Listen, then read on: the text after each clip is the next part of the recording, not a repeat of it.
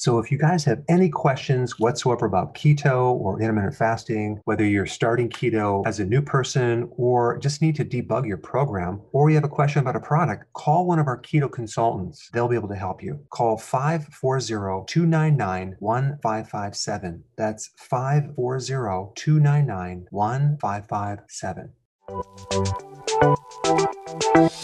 Welcome to the Dr. Berg's Healthy Keto and Intermittent Fasting Podcast, where Dr. Berg takes you on the journey for the truth about getting healthy and losing healthy weight.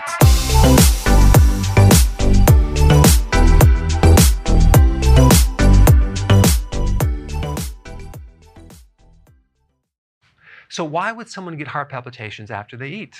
Let's talk about that. First of all, what is a palpitation? It's a skip beat. It could be an extra beat as well. You also have PVCs and PACs. This stands for premature ventricular contractions or premature atrial contractions. You don't need to know that. All you need to know is both of these are extra abnormal beats that can occur. A palpitation is an irregular heartbeat. It's a sensation that you feel in the chest area like a flip flop or something that starts and stops. And it has to do with your uh, heart pacemaker. It's called a cardiac pacemaker. A pacemaker is a group of cells that are automatically programmed to keep the heart in rhythm. An average person at rest normally has a, a, heartbeat of 70, 70 beats per minute. And what's happening is you're getting this uh, rhythmic electrical impulse that causes the heart to contract, which pushes the blood through the lungs, to get oxygen, carries it through the body, gives oxygen to the cells, which comes back through the other side of the heart, and the whole cycle starts over again. At the cellular level, you're getting this exchange with different electrolytes, okay, which are electrically charged minerals like potassium and sodium and magnesium and chloride and calcium. And you have these little tiny pumps that are made out of protein that are pumping in and out of the cells at a very, very fast rate, like a thousand per second, these different electrolytes. And what causes the electrolytes to travel are the difference in electrical charge, the difference in pH, and the difference in concentration of certain uh, minerals. And on top of that, you have uh, a part of the nervous system called the autonomic nervous system. So it's a bit complex. So let's just get into what causes palpitations. And by the way, palpitations, skip heartbeats are a precursor for a more serious problem like atrial fibrillation and other more advanced problems with the rhythm of the heartbeat. But let's get into the main causes and the ones that are more common than others. The big one is digestion.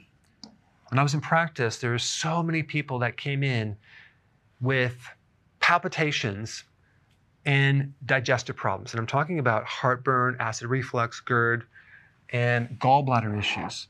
Uh, and that could be burping, belching, bloating, gallstones, uh, sludge in the gallbladder.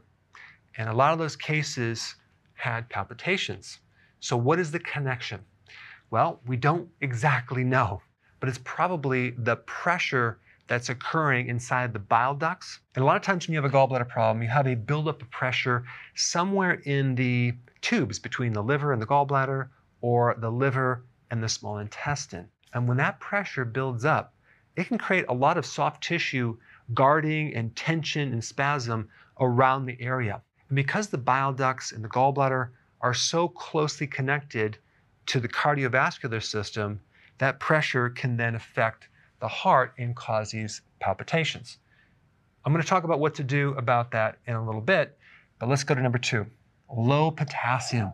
This is probably one of the top causes as well. Why? Because potassium is the main electrolyte that controls the pacemaker. And if you're low in potassium, the risks go up for you getting palpitations and other problems, even atrial fibrillation, which is a more advanced version of that. Number three, let's say your pH is too alkaline. And when I'm talking about alkaline, I'm talking about when the pH goes higher, okay? The lower you get, the more acidic things are. If the blood pH, which normally should be between 7.35 and 7.45, goes above 7.45, even a little bit, your body is now excessively alkaline. It's called alkalosis. That occurs, the minerals, specifically potassium, doesn't move that well through the body, through the heart. So if your pH is too alkaline, that could be the cause. Number four, caffeine. Too much caffeine can cause this problem. Uh, too much alcohol, a hyperthyroid condition. I'm not going to focus on these right here. I want to focus on these two right here, which are the more common. Let's take a look at that right now. All right, so if you have digestive problems, whether bloating, heartburn, GERD, acid reflux, I put some links down below so you can get a lot more information on what to do about it. But the simple thing to do would be to start doing intermittent fasting. For those of you that are new to my channel, I put a link down below. If you're not new to my channel, you know what intermittent fasting is because that is the most powerful thing that you can do to take the pressure off the digestive system and let the digestive system actually reset and heal, especially the gallbladder. You also need to avoid refined carbohydrates and vegetable oils, like in soy oil and corn oil. These two types of so called foods are very, very hard on the gallbladder and the stomach, and they're highly associated with causing that pressure buildup in those tubes. Simple thing to do would be do healthy keto. Put a link down below for those of you that don't know what that is. That will help the digestion and that will decrease the risk of getting these uh, palpitations.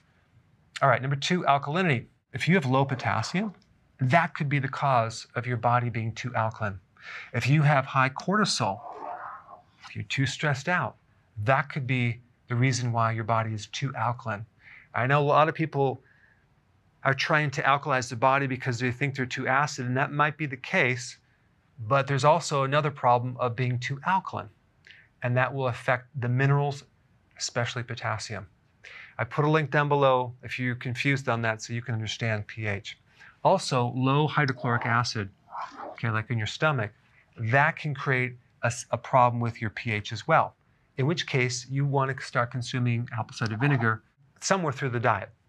If you do a combination of healthy keto, like I'm recommending for this, I always recommend apple cider vinegar with that program. Uh, so you should kill two birds with one stone. Next thing, and this is very, very common, you just have low potassium. That's going to set you up for this problem. Now, why are you low in potassium? Maybe you're on a diuretic because you have high blood pressure. Well, guess what? There's three things that cause high blood pressure. One would be low potassium. So, in other words, the low potassium is causing the high blood pressure, which causes you to take a diuretic which depletes your potassium. You see the problem there? Also, if you're low in vitamin D, which a lot of people are, that can cause hypertension and deplete your potassium reserves. And if you have high insulin, which the majority of the population has, or you have insulin resistance, or you're pre-diabetic, that can cause a depletion of potassium. Diarrhea, that can also deplete your potassium levels as well as other electrolytes. If you're on antacids, that can cause low potassium because it takes a very strong acid stomach to absorb these minerals. Thus, the apple cider vinegar in your diet. And lastly, let's say you're just not consuming enough dietary potassium. This is very common. Why? Because you don't consume enough vegetables. It takes seven to 10 cups of vegetables to get close to your daily amount of potassium that your body needs.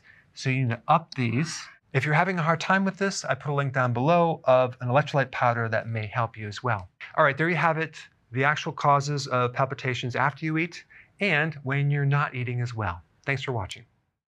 Hey, if you're liking this content, please subscribe now, and I will actually keep you updated on future videos.